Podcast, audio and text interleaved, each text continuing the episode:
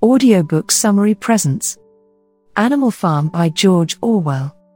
Old Major, a prize winning boar, gathers the animals of the manor farm for a meeting in the big barn. He tells them of a dream he has had in which all animals live together with no human beings to oppress or control them.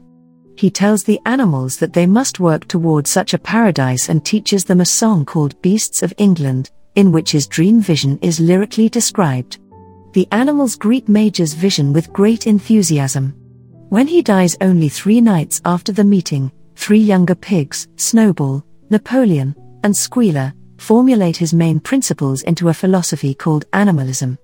Late one night, the animals manage to defeat the farmer Mr. Jones in a battle, running him off the land. They rename the property Animal Farm and dedicate themselves to achieving Major's dream. The cart horse boxer devotes himself to the cause with particular zeal, committing his great strength to the prosperity of the farm and adopting as a personal maxim the affirmation I will work harder. At first, Animal Farm prospers. Snowball works at teaching the animals to read, and Napoleon takes a group of young puppies to educate them in the principles of animalism. When Mr. Jones reappears to take back his farm, the animals defeat him again, in what comes to be known as the Battle of the Cowshed, and take the farmer's abandoned gun as a token of their victory. As time passes, however, Napoleon and Snowball increasingly quibble over the future of the farm, and they begin to struggle with each other for power and influence among the other animals. Snowball concocts a scheme to build an electricity generating windmill, but Napoleon solidly opposes the plan. At the meeting to vote on whether to take up the project, Snowball gives a passionate speech. Although Napoleon gives only a brief retort, he then makes a strange noise, and nine attack dogs, the puppies that Napoleon had confiscated in order to educate, burst into the barn and chase Snowball from the farm. Napoleon assumes leadership of Animal Farm and declares that there will be no more meetings.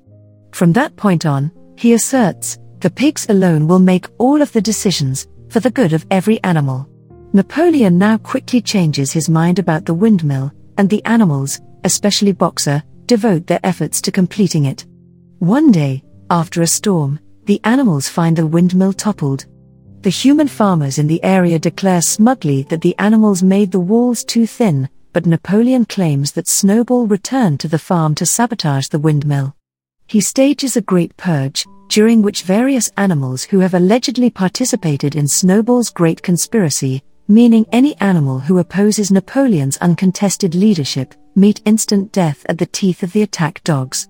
With his leadership unquestioned, Boxer has taken up a second maxim Napoleon is always right. Napoleon begins expanding his powers, rewriting history to make Snowball a villain.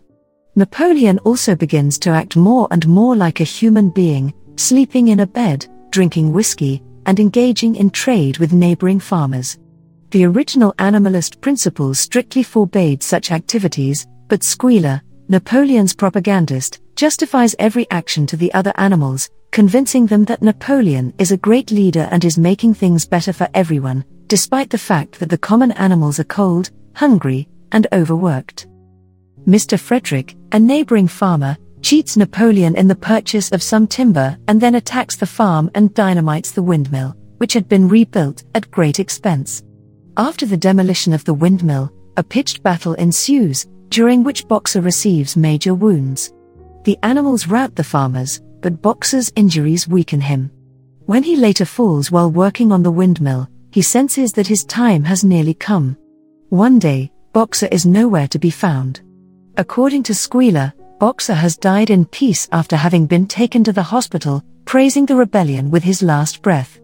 In actuality, Napoleon has sold his most loyal and long suffering worker to a glue maker in order to get money for whiskey. Years pass on Animal Farm, and the pigs become more and more like human beings, walking upright, carrying whips, and wearing clothes. Eventually, the seven principles of animalism, known as the Seven Commandments and inscribed on the side of the barn, become reduced to a single principle reading all animals are equal, but some animals are more equal than others. Napoleon entertains a human farmer named Mr. Pilkington at a dinner and declares his intent to ally himself with the human farmers against the laboring classes of both the human and animal communities. He also changes the name of Animal Farm back to the Manor Farm, claiming that this title is the correct one. Looking in at the party of elites through the farmhouse window, the common animals can no longer tell which are the pigs and which are the human beings.